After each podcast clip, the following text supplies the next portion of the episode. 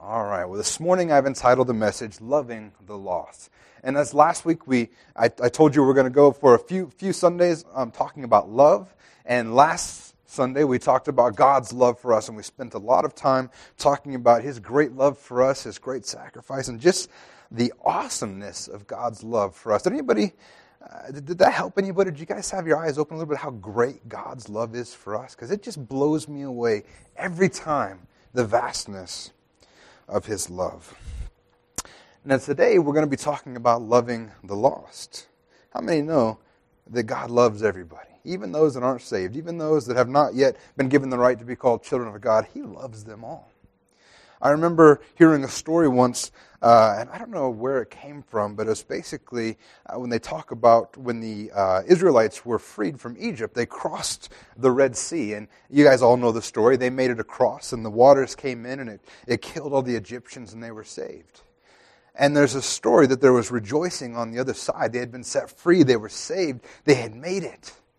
And there's even, you know, the story goes that even the angels in heaven were rejoicing over God's people. But one of the angels looked up and said, I don't get it. I don't see God anywhere rejoicing with us. And one of the other angels said, Well, that's because he just lost thousands of the people that he loved. He was, he was away weeping.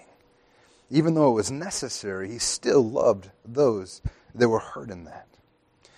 And the truth is, that's true for everybody in the world today. You know, and as Christians, particularly in this time, I just found some interesting statistics. I was listening to another pastor preach, and he said there was a, uh, an organization, a secular organization, that does studies on the most persecuted people in, in the world today. And what, what do you guys think is the most persecuted uh, people type in the world today? Yeah, it's Christians. I bet you didn't know that. I didn't know. I didn't realize that. But the number one persecuted uh, people group in the, in the world are Christians. And the reality is, is that even though when we think about back in Rome, like, you know, in the times of the Romans, it was illegal to be a Christian. Like, man, it was rough back then. They were being killed and persecuted. And the truth is, Christians are persecuted worse today than they were back in those days. There have been over 70 million people killed, Christians killed for their faith since, since Jesus' time. 35 million of those have been in the last 100 years. So it's really easy as Christians right now, especially for the people that are persecuting us, to go, man, they're going to get what's coming to them. They're going to get it. They're going to, I mean, it, it's so easy to try to, to turn our backs on those people because there's some ugly stuff going on right now. I mean, you see the stuff that's going on, the stuff that just happened in, in Paris right now, with ISIS doing their thing. We have Christians being beheaded on a regular basis overseas right now. It's, it's a rough time for Christians. I mean, and here in the United States, there's two things. One, it's just not reported on, so we don't know. We hear all the other stuff going on, but no one reports on that. And the other thing is, is in, in the United States, we're not really persecuted. We're sometimes made uncomfortable. And that's about it. So we don't hear about it.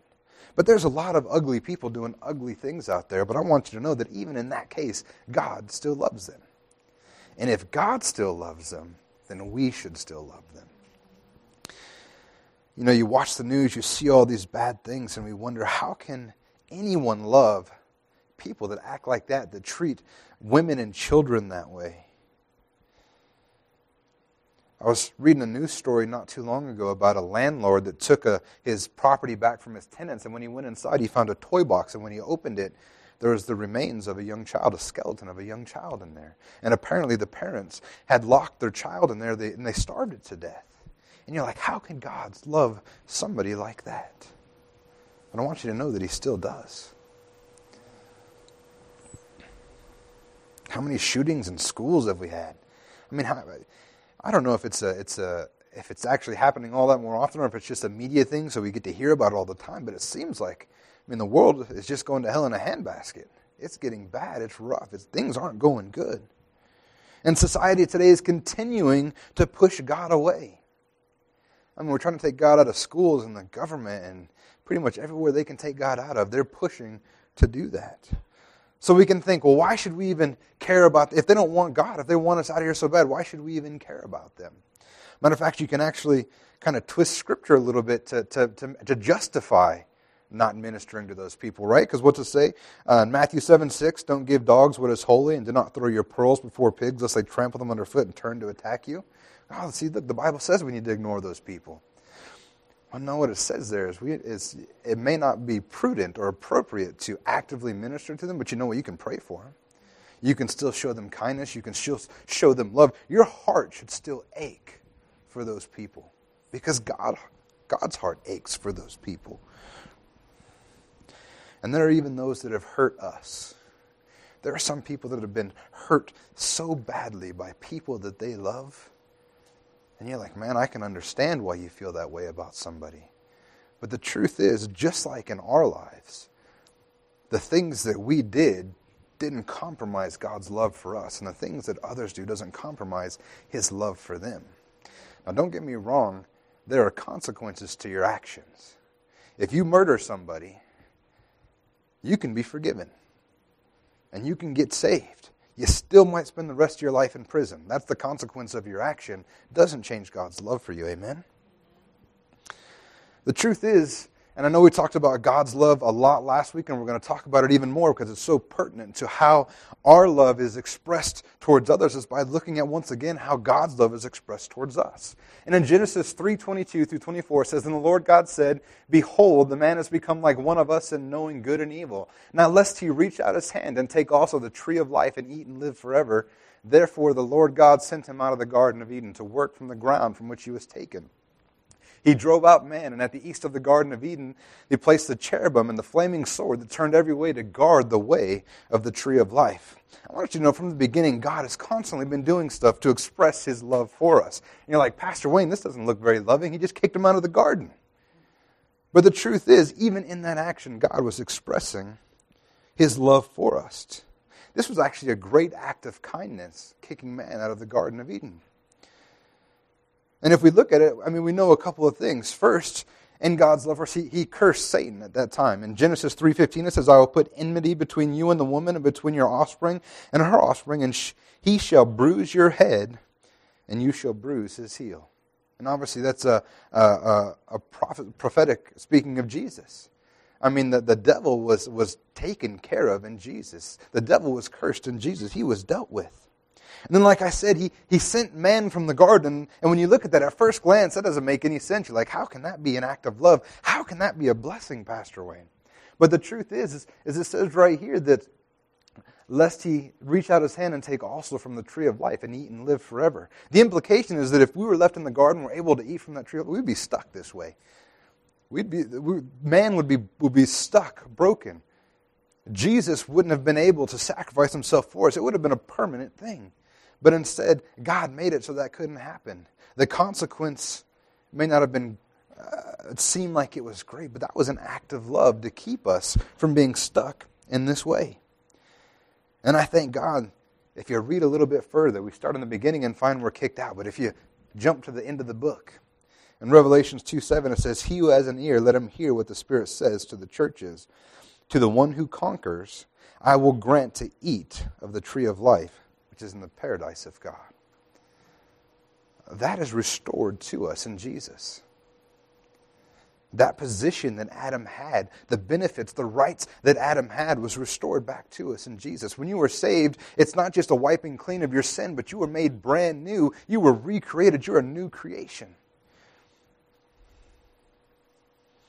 And then I think about even the, the whole idea that this tree of the knowledge of good and evil in the garden was an act of love. This is one I struggled with a lot, especially when I was first starting out. And I, I read through it. I'm like, this would have been a whole lot easier if God would have just not put that tree in the garden in the first place. Anybody ever thought that? I'm just being real. That's, that's the kind of stuff I think about. I'm like, man, if there was no tree, Adam couldn't have sinned. We'd all still be in the garden. But the truth is, if there was no tree, if there was no choice, if there was no option, we wouldn't have a relationship with God. We would just be uh, robots in essence. Without choice, there is no real love. You know, your spouse, if she was with you because she had to be, not because she loved you, because she had no choice, what kind of relationship would that be? I mean, it'd be no different than, than purchasing a robot with a personality. And God didn't want that. He wanted relationship with us, He wanted choice. He wanted us being with Him to be something that we wanted. And He made that way for us. So even what seems like, isn't it like that always? You're like, God, you messed up on this one. Let me show you how you should have done it. But the reality is, and even in ways that we think are crazy, God was still expressing His love for us so that we could have that relationship with Him. And we talked about this last week, right? John 3:16, for God so loved the world that he gave his only son that whoever believes in him should not perish but have eternal life. And then in 1 John 2 2, it says he's the propitiation for our sins, and not for ours only, but also for the sins of the whole world we talked a lot about last week how these, especially John 6, 3.16, it's just become this trite verse that we just throw around and, and don't really recognize the true power of what's being said. We don't recognize how great of a gift that is. We don't recognize how much love is being expressed in that because it's just something we all say. But even more importantly, when you look at this, these verses, is that His love is all inclusive. All inclusive. His love is for everybody. The best of mankind to the worst of mankind. God died for us all. His Son went to the cross so that no matter what sin you've committed, it could be paid for, it could be redeemed, and you could be restored in Him. And like we read last week, John 15, 13, right? No greater love has no one than this that someone should die for a friend, lay down his life for a friend. And this love was expressed for us well before you were redeemed. This love was expressed well before you were made whole. This love was expressed for you while we were still enemies of God. While we were still sinners, God said, You know what? I'm giving everything for them because He loved us that much. John was actually preaching to believers at this point, but he still took the time to point out that, that, that the sin of the world was taken care of. Jesus died for everybody. He took the time to point that out.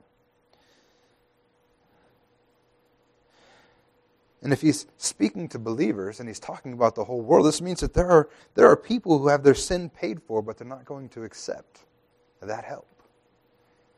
Isn't that amazing that everybody that's out there, did you know nobody's going to hell because of sins, because of the sins they've committed? Not a single person is going to hell because of the sins that they've committed. The sins are paid for. The scripture says when Jesus comes back, it's without reference to sin. They're going to hell because they haven't received the free gift of life. Sin has been taken care of, it's been dealt with. So people are making the choice to go to hell, not because of the things they're doing. And even if nobody would have received that gift, God would have still sent his son to make payment for it.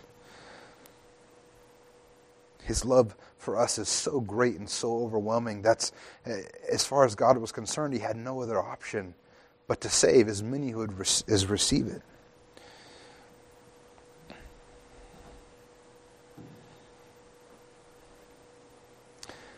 And His love is so great for us that He is still waiting and waiting patiently to give everybody the opportunity. 2 Peter 3 9 says, The Lord is not slow to fulfill his promise, as some count slowness, but is patient towards you, not wishing that any should perish, but that all should reach repentance. He's waiting patiently for everybody to have the opportunity. I remember I was at a conference once, and uh, it was a youth conference, and all these youth were given the altar call, and almost the whole place got up and got saved. And I heard somebody say, Man, I wish God would just come back right now so that all these kids would make it. And I remember my first reaction was, no. What about all the people that haven't heard yet? What about all the people that haven't? Because when Jesus comes back, that's it. And there's so many, and that's why God's not, that's why it seems like He's slow to return, but He's giving everyone an opportunity. And the truth is, that becomes our responsibility. The Great Commission is our responsibility to, to share with the whole world. If you want Jesus to come back earlier, get to preaching. Pastor, Pastor Jerome, he's a pastor from one of the, the churches in, uh, in uh, New York. I think they're uh, in Kingston, New York. And uh, his daughter was growing up and becoming of age, and, and she was dating a guy, and, and he knew they were going to get married at some point. So every time he came down to preach at the Tucson church, he's like, I need you guys to get busy. I need Jesus, Jesus to come back before I got to hand my daughter away. so if you got a reason for Jesus to come back, start preaching. In Ephesians 2 4 through 7, it says, But God, being rich in mercy, because of the great love with which He loves us, even when we were dead in our trespasses, made us alive together with Christ. By grace you have been saved and raised us up with him and seated us with him in the heavenly places in Christ Jesus, so that in the coming ages he might show the immeasurable riches of his grace and kindness towards us in Christ Jesus.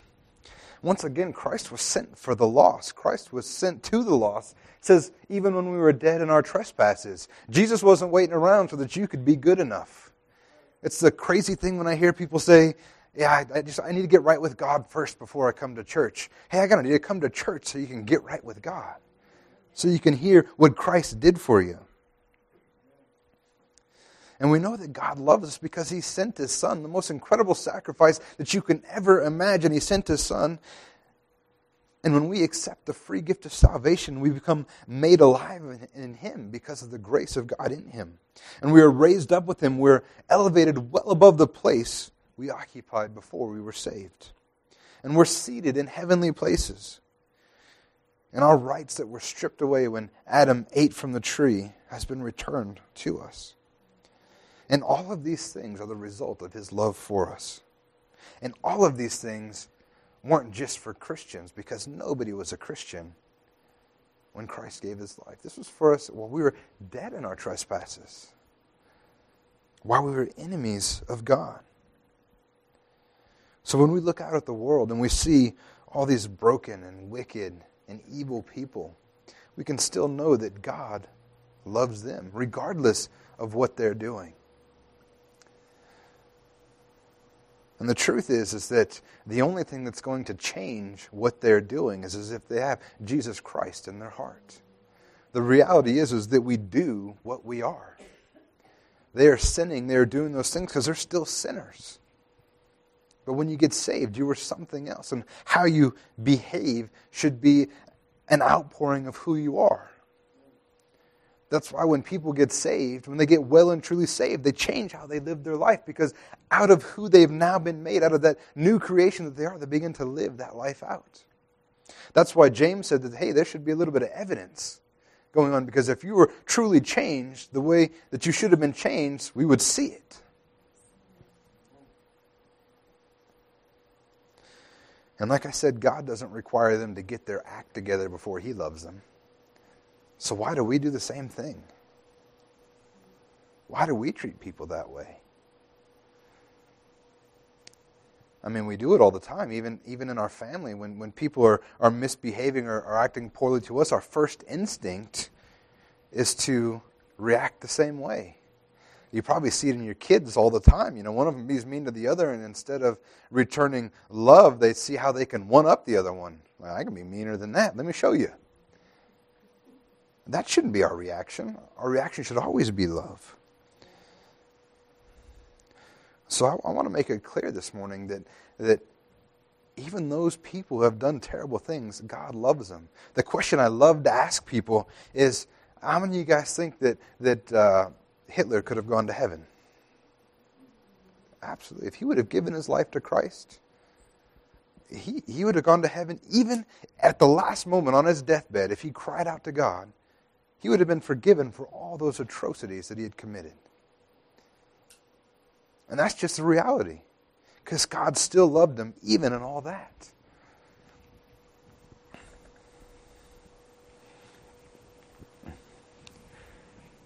So, how do I know that that's how God feels towards people, besides the multitude of scriptures that I've already shown you? This is the greatest example of it right here. In John 5 19, it says, So Jesus said to, to them, Truly, truly, I say to you that the Son can do nothing of his own accord, but only what he sees the Father doing.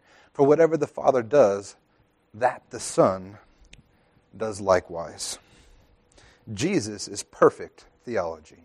If you want to know what the will of God is, look at Jesus. Jesus says, I only do what I see the Father doing. So we can be sure, we can be certain that if Jesus did it, it was the will of the Father. Because he only did what he saw his Father doing. I find it somewhat humorous when people say God works in mysterious ways. No, he doesn't. It's pretty obvious. I mean, the New Testament is full of God working in plainly obvious ways. His will was revealed in his Son. It's not a mystery anymore. And Jesus said he only does what he sees the Father doing, so if he did it, it's what God is doing. So we can take a look at the Scripture and see what Jesus did on earth and know that that was the Father's will. So, what are some of the things that are the Father's will? He healed all that came to him. Jesus never turned anybody away. When people said, Jesus, can you, can you help me? Can you heal me? He didn't say, you know, give it a couple weeks, work on this, this, and this, and come back. We'll see how you're doing. And then, then maybe we'll think about it. He never laid down any rules for them. People that came to him, Jesus received in open arms. The only requirement was for them to come to him. And he never turned the lepers away.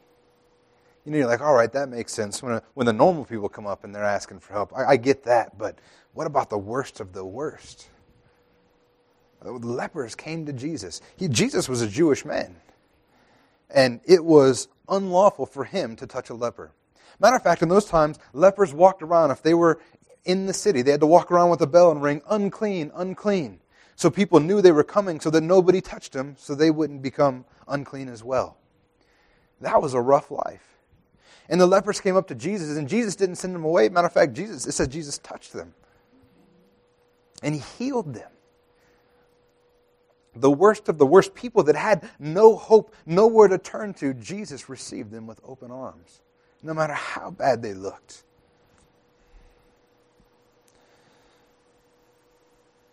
And you, this is one of the craziest stories in the Bible. You remember when they brought the, the, the, the guy on the pallet to Jesus and they tore open the roof of the house? They tore open the roof of some dude's house to bring a guy in to be healed. I have to admit, if that was, uh, we had the church in my house and, and we had some stuff, uh, you know, holes in the wall, stuff like that. But that's, I, I think I would have been mad if you ripped off the roof of my house, so I'm going to be honest. And if Jesus was there, I would expect Jesus to be like, hey, don't do that. That's not right. But you know what? That didn't happen there. They, they, he didn't rebuke the people for tearing apart that guy's house. I believe the person that, that offered his house up for Jesus to work, and I bet that man was blessed. But he didn't rebuke them, he didn't kick them out. Instead, he said, Your sins are forgiven. And that really ticked everybody off. So he's like, All right, to prove that I can forgive sins, pick up your pallet and walk. That still trips me out today that, that today we have no problem with believing that sins can be forgiven, but, you know, believing for, for somebody to have cancer cured or a limb grown back or, or even a headache go away just blows our mind. Whereas it was totally opposite back then. They were seeing people, lame people, get up all the time, blind, singing, like, ah, this is everyday stuff, but you're forgiving sins? Woo, that's not right. Totally opposite today. It seems it's strange to me. And then we see that, that Jesus just loved people. Do you guys remember when he Lazarus was risen from the dead? That's such an interesting story to me because Lazarus is sick, getting ready to die. So they go run and find Jesus. And Jesus is like, ah, he'll be fine. I'll be there in a bit. So Jesus comes back, like, waits like four days before he goes down to check on Lazarus which I believe is because he wanted to make sure that there was no doubt that he was dead by the time he got there. You see, Jesus wasn't surprised by what was about to happen. Jesus knew what his plan was. He knew he was going to come down there and demonstrate the power of God in Lazarus. He was going to raise from the dead. And I mean, he was dead a while. The King James Version says he stinketh. He was dead for a while. But he rose from the dead. But right before that, Jesus gets there, right before he calls Lazarus out, it says that Jesus wept. Can you believe that? He wasn't weeping over Lazarus. He knew Lazarus was coming. He wasn't like, this is terrible. Eureka, I got an idea. Maybe I'll raise him from the dead. This was the plan all along. But because his friends, his family, the people that he knew were hurting, he hurt with them. just their pain caused him to weep. You know, God, that love is demonstrated towards all of us. And there are so many examples of how Jesus demonstrated his love for people. And matter of fact, the, the Gospel of John says that we couldn't even put them all in here because the book would take up too many pages, too many volumes. You wouldn't be able to, to, to store it in a camel. It would be too much. But I do want to take a look at some specific examples today. So that's where we're going to go look at a few uh, more examples. In Mark 2 14 through 17, it says, And as he passed by, he saw Levi, the son of Alphaeus, sitting at the tax booth, and he said to him, Follow me. And he rose to, and followed him. And as he reclined at the table in his house, many tax collectors and sinners were reclining with Jesus and his disciples, for there were many who followed him. And the scribes of the Pharisees, when they saw that he was eating with sinners and tax collectors, said to his disciples, Why does he eat with tax collectors and sinners? And when Jesus heard it, he said to them, Those who are well have no need of a physician, but those who are sick, I came not to call the righteous, but sinners. So now we're going to take Jesus expressing his love towards Levi. So Levi, who we know as a tax collector. So here's, here's the deal. He's a Jewish tax official in the service of, of Herod, who was the ruler of Galilee at the time. And we don't it doesn't say specifically whether Levi was an honest man or he wasn't. But the truth is at that time, most tax collectors weren't honest. These were, were Jewish people who were outcasts. They're taking these jobs because it paid well. They were taking advantage of their brethren, and they're pocketing a little bit. I mean, you think people hate the IRS now? That was nothing of how they felt about tax collectors back then because it was their own people taking advantage of them. And even if he were an honest man, it didn't matter because the stigma of that position had already, you know, went through all the land and all people's minds. Even if he was the one honest tax collector, people still thought about him poorly. And Jesus said, Follow me. So the truth is, this guy who's honest, taking advantage of God's people, is probably dishonest, not a great guy. But Jesus goes to him and says, Follow me. I mean, we think that's crazy. But if you think about it, at one point, Jesus came to you and said, Follow me. And how much worse off was that, if we're honest with ourselves? I take a look at my life and I look back at the stuff that I was doing. You may not know this, but I wasn't always a pastor. but God still said, Follow me, even with all the stuff that I did. And this is definitely not what the Jews would have expected of their Messiah. I mean, they expected the Messiah to come back and free them from, from uh, the, the Roman rule, the, to free them from, from earthly kingdoms. But they got it wrong. He came to, to give them a heavenly kingdom. But they definitely wouldn't expect him to come back and start inviting sinners to dine with him, sinners to follow him. And then later we find out that his name was changed to Matthew. You guys know what Matthew means? Gift of God. So Levi went from a sinful tax collector to being referred to as a gift of God.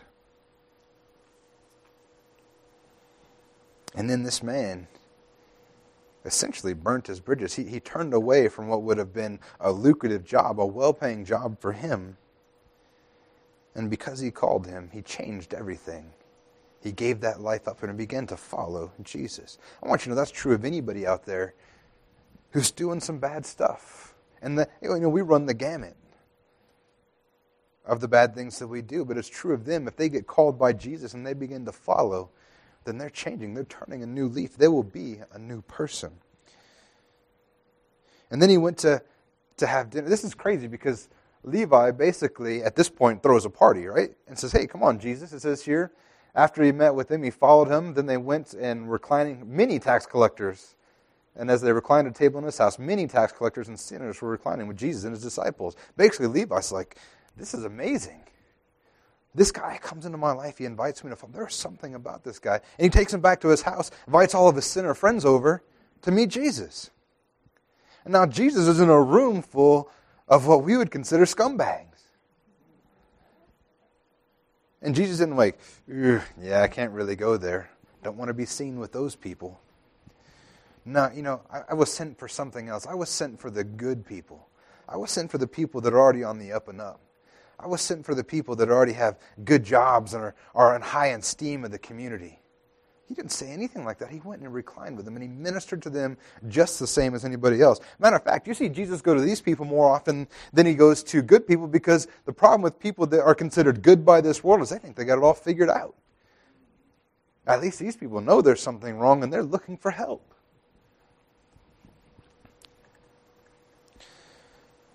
Jesus still loved these people. He still went and ministered to them. And I want you to know that before Jesus, we were just as broken as these people in this room. No different. And there are people out there right now who are just as broken and they need Jesus just as much as you ever did. And it's our responsibility to, to love them like Jesus would. Amen?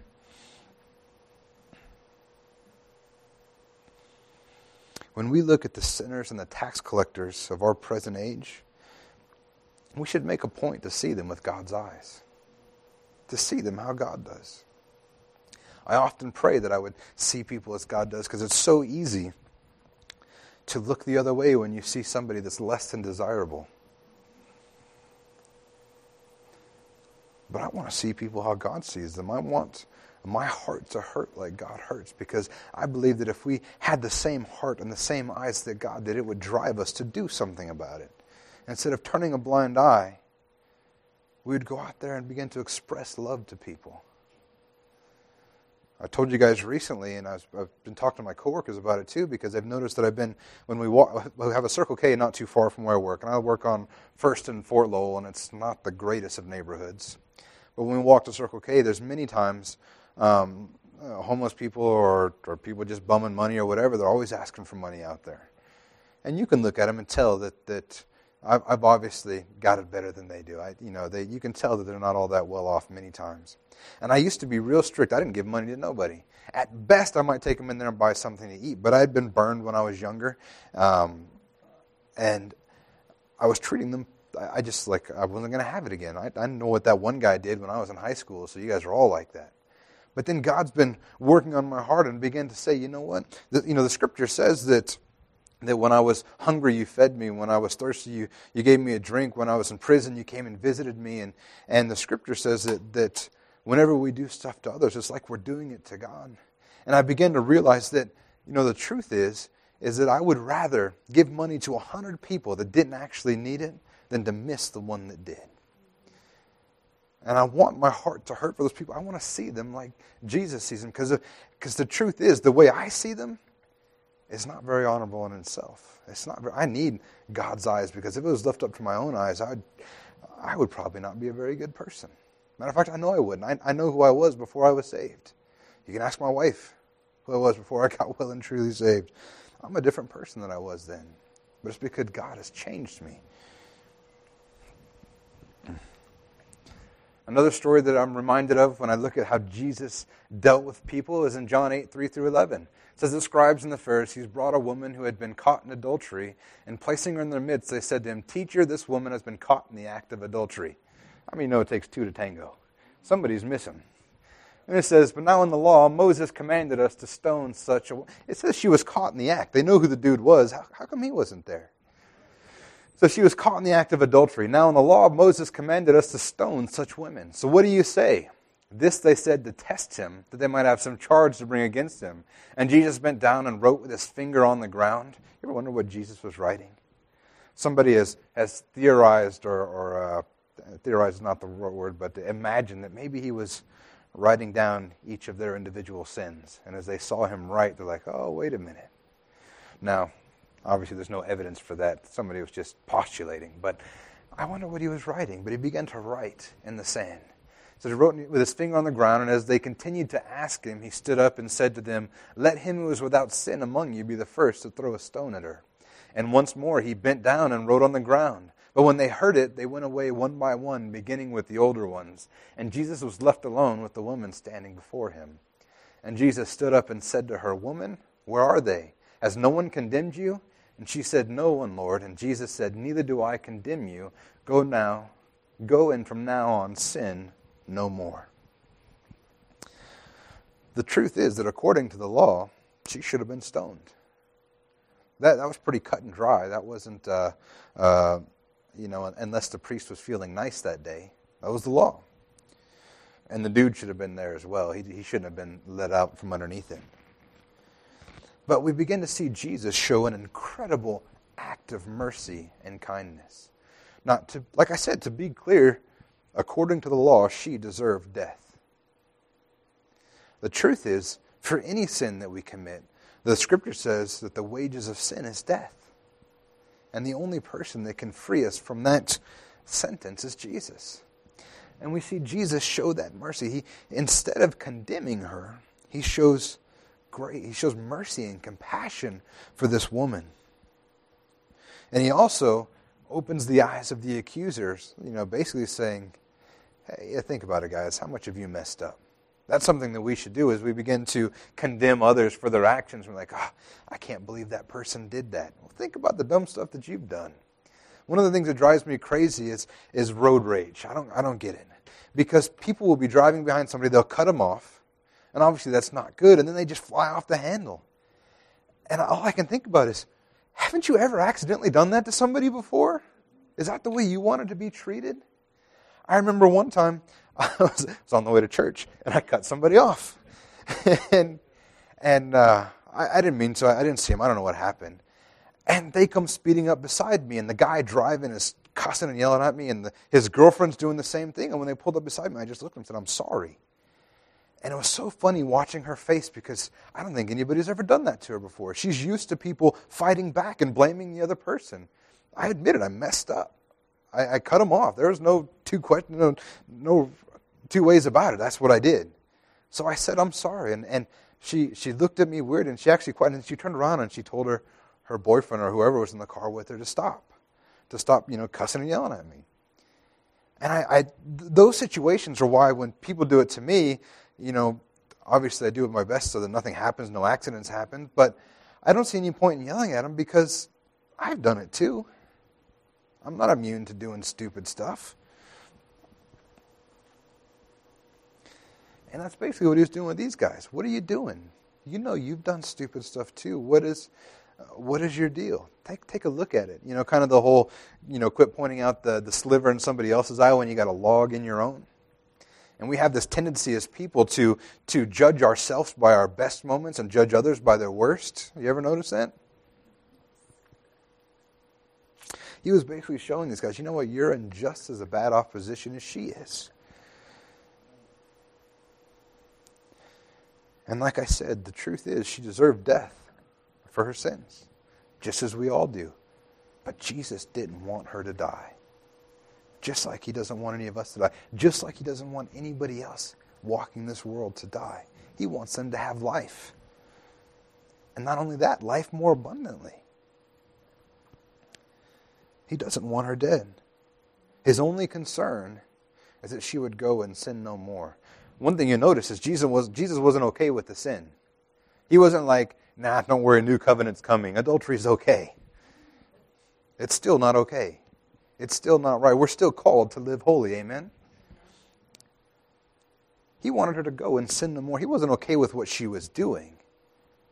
But he wanted her to give her the opportunity to have a transforming moment. How many I bet you this changed that woman's life. And we can personalize it for the people around here. You know, we can be the Christian that causes people to harden their heart and say, you know what, I don't want to be a hypocritical Christian. Look at all those people that are acting. Or we can be the Christian that softens someone's heart because we show them the same love that Christ expressed towards us. You know, when people stand out in front of strip clubs with signs saying, you're all going to hell, you're going to burn, what is that doing? That's not expressing love.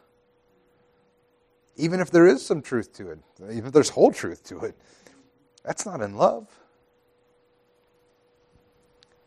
And that's not good news. We're called to preach the gospel, which means good news.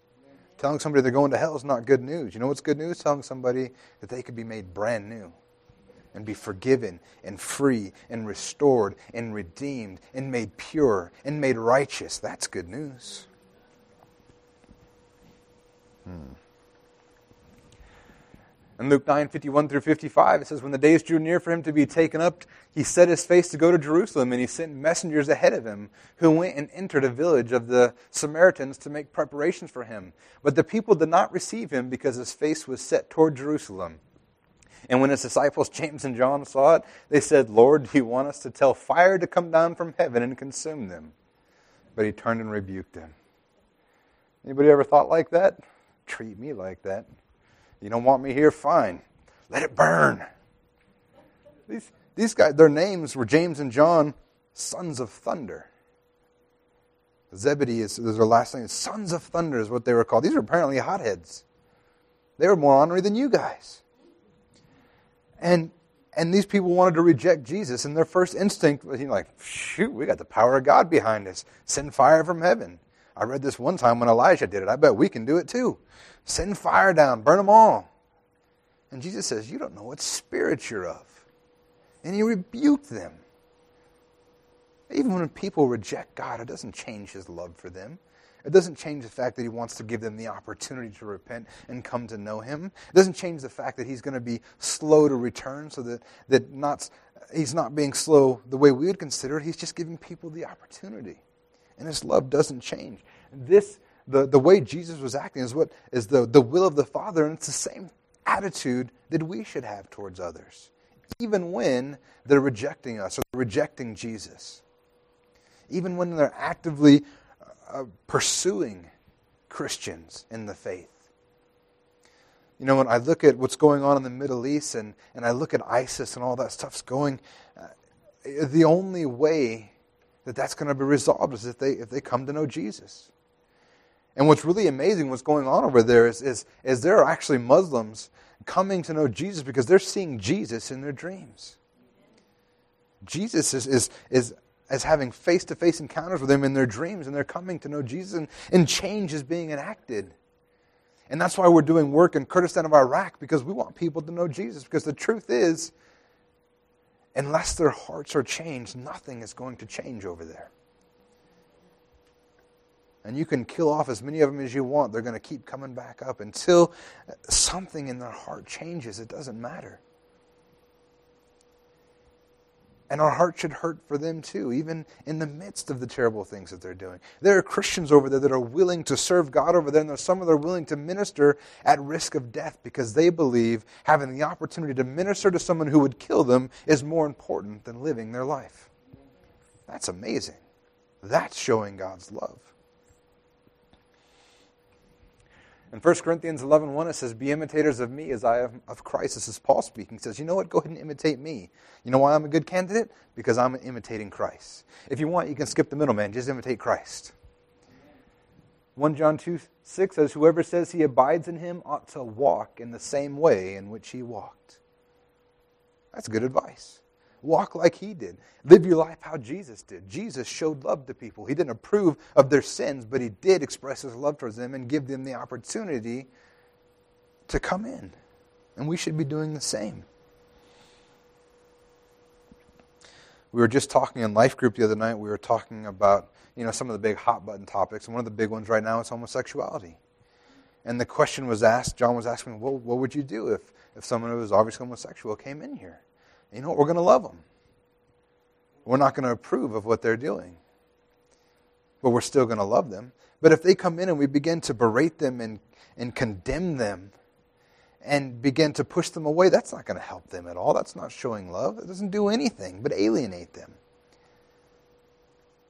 Pastor Mike jokes and he says, You know, when people ask me if we accept homosexuals here, he says, Yeah, of course, we accept all manner of sinner here it doesn't matter what you're doing. God still loves you, and we want the opportunity to minister to you because I believe that once you really get a hold of God's love and He begins to change you on the inside, those things will change.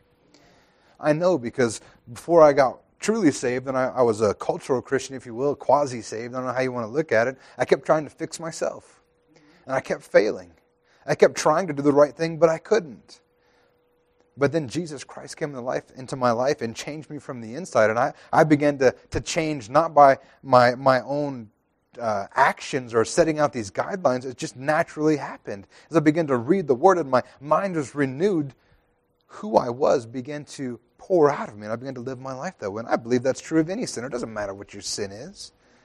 When you're changed on the inside, how you live will change because it's, it's Christ flowing out of you. Amen?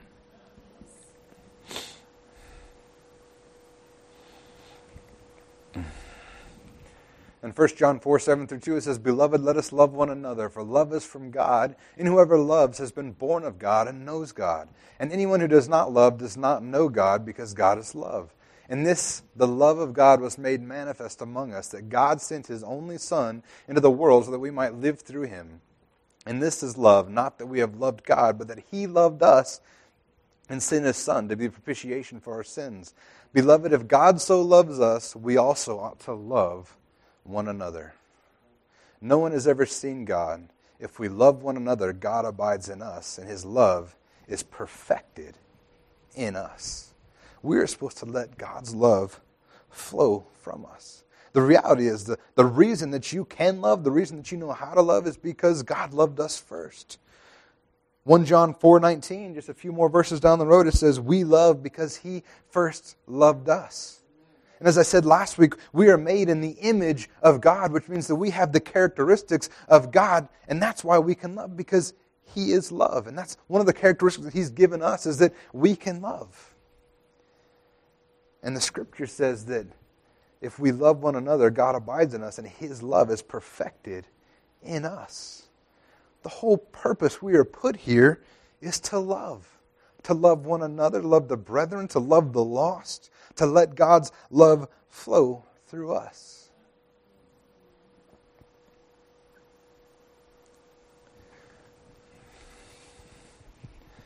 Last week we looked at the definition of love, the scriptural definition of love, and I want to dig into it a little bit deeper today.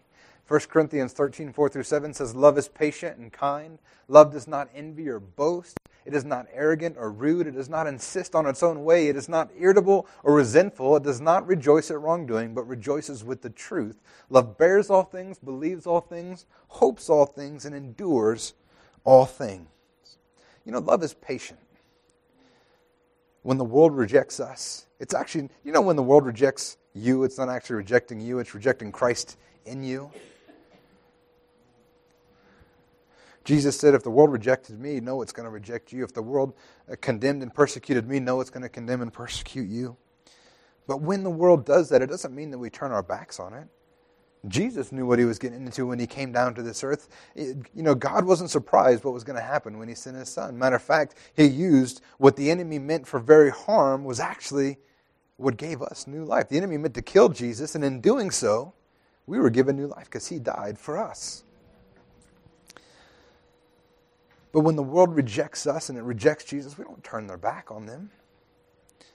But we pray and patiently wait for the opportunity to share this incredible and precious gift that we have. Scripture says that love is kind. You know, we don't mistreat those who are different from us, those who don't fit the good Christian mold. You know, there's not this, you know, group of people that'll make the perfect Christian and everybody else we ignore. It's for everybody. Love is kind. Love's not jealous. We don't look at those who, according to this world, have it all. You know, oh man, they got everything. They're rich, they're famous. I'm not going to go talk to them. They, they got what they deserve. We're not that way. And we're not jealous of what they have. And says love love is not a boast and it's not arrogant. We don't wave what we have in the face of the lost. We don't brag about what God's given us, but instead we offer to them what God's given us because there's definitely more than enough. It says love does not seek its own, which means we don't act selfishly. In love, we should never be acting selfishly. Matter of fact, uh, love, like it says by definition, does not insist on its own way. It's not. Uh, love is an expression of looking out for somebody else and rather yourself. We don't insist on our own way, but rather in love, we look at how we can help somebody else on their way. Selfishness is probably the exact opposite of expressing love.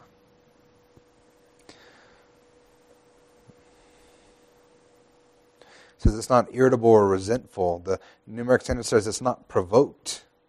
Basically, what it means is it doesn't take into account wrongdoing. We're not keeping a checklist. You know, fool me once, shame on you. Fool me twice, shame on me. We're not. We don't have a, a checklist. If they mess up so many times, then we can just turn our back on them. And Jesus was pretty clear about that. And he said, How often should I forgive my brother? Seven times? And Peter said that because he thought he was being clever because the law said just three times. So, so Peter's like, Let me show God how much I've learned. Should I forgive him seven times? That's like, that's like a time and a half plus one. And Jesus is like, No, seven times, 70 times. Which basically Jesus was like, You almost got it, except for you never stop forgiving, you never stop loving. It says that it doesn't rejoice in wrongdoing, but it rejoices with the truth. You know, we rejoice when somebody comes home. We rejoice when somebody receives the truth of the gospel. It goes on to say it bears and endures all things. That means that we walk with those that are lost and endure with them. That means we're going to put up with some junk there's going to be people, especially as we grow, there'll be people that come in here that have just gotten saved or they've not been saved, and we might have to deal with some stuff. I've heard of stories in, in California. Praise Chapel's the uh, larger fellowship of churches that we that we uh, work with, and and I hear of guys. I was so blessed. We started a church in my home, and, and we didn't really have any issues. I had I got some painting to be done and some small holes in the walls to repair, but I'm, I'm hearing stories of these guys are inviting people in and the wallets are turning up missing. Stuff is getting stolen. And and they're, they're just enduring incredible things. But you know what they did? They didn't say, you know what, we're shutting our doors right now. They just kept it up. They endured. They bore with those things because they figured that it was worth it in order to share the love of Christ with somebody else. I remember when we first started opening our home to people when we were with the, the Tucson church, we uh, had a guy, his name was Squeaky G. He's, uh, he's a Christian rap artist and, and uh, an incredible evangelist. He, I watch him and I'm like, how do you do it? He can just go out there and, and I can talk to people all day long. And I'm lucky if I can get someone to talk to me. He'll talk to people all day long. And he's got like 25 people saved. People are following him to events and all that. I mean, he's an incredible evangelist. And he, we were doing life group at my house, and, and he brought a bunch of these people that I never met before. And it's funny because I didn't think anything of it. I'm like, yeah, more the merrier. Come on in. And one of the guys, uh, he says, you know what? I at the end we're all praying, and he says, you know what? I'm, I'm just so honored. I'm so amazed that you would let me, whom you don't even know, into your house. And he was like, for all you know, I could be scoping the place out. But that's, you know, we, we endure those kind of things. We put up with those things. We take those risks because we love people. That's where this comes in. It says, it hopes and believes all things. We do it because we believe that God can touch their lives. And we have a hope that we want them to have. Sorry this is going long, guys. We'll finish it up here. John 4:35 says, "Do not say they are yet 4 months then comes the harvest. Look, I tell you, lift up your eyes and see that the fields are white for harvest." He's referring to the to the, to the mission field right there. He's referring to when we look out. There are so many people that are ready to receive him. Jesus saw a sea of people who were hurting and needed him in their life. That's what it says here. It says, being white unto harvest means that they're ready to receive which is strange to me because it seems like every time I look out there, I see a bunch of people with their hearts hardened. But the truth is, there are people out there ready to receive what He has for them. The fields are ripe unto harvest.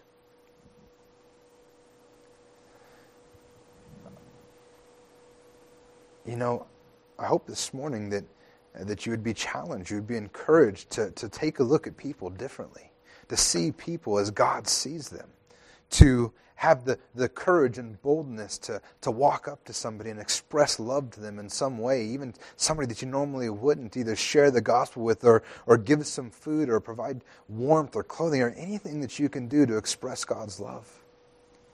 Because the truth is, the field is white on the harvest. There's so many people out there that need His love. They need the, the treasure that we have in earthen vessels.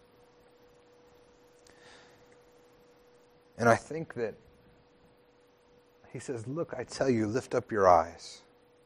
It's because Jesus saw what was out there. And the rest of the disciples there didn't. They didn't see a ripe field. It's like, you guys got it all wrong. And I say that let's resolve to be a people. Let's pray that we'd have eyes like God. Let's resolve to be a people that would see the harvest field as Jesus did, as people that are waiting and ready to receive Him. Let's endure all things. Let's bear all things. Let's, let's get a little uncomfortable and put up with uncomfortableness that we might have even one more person come into the kingdom of heaven. Amen? Amen. Let's go and stand our feet.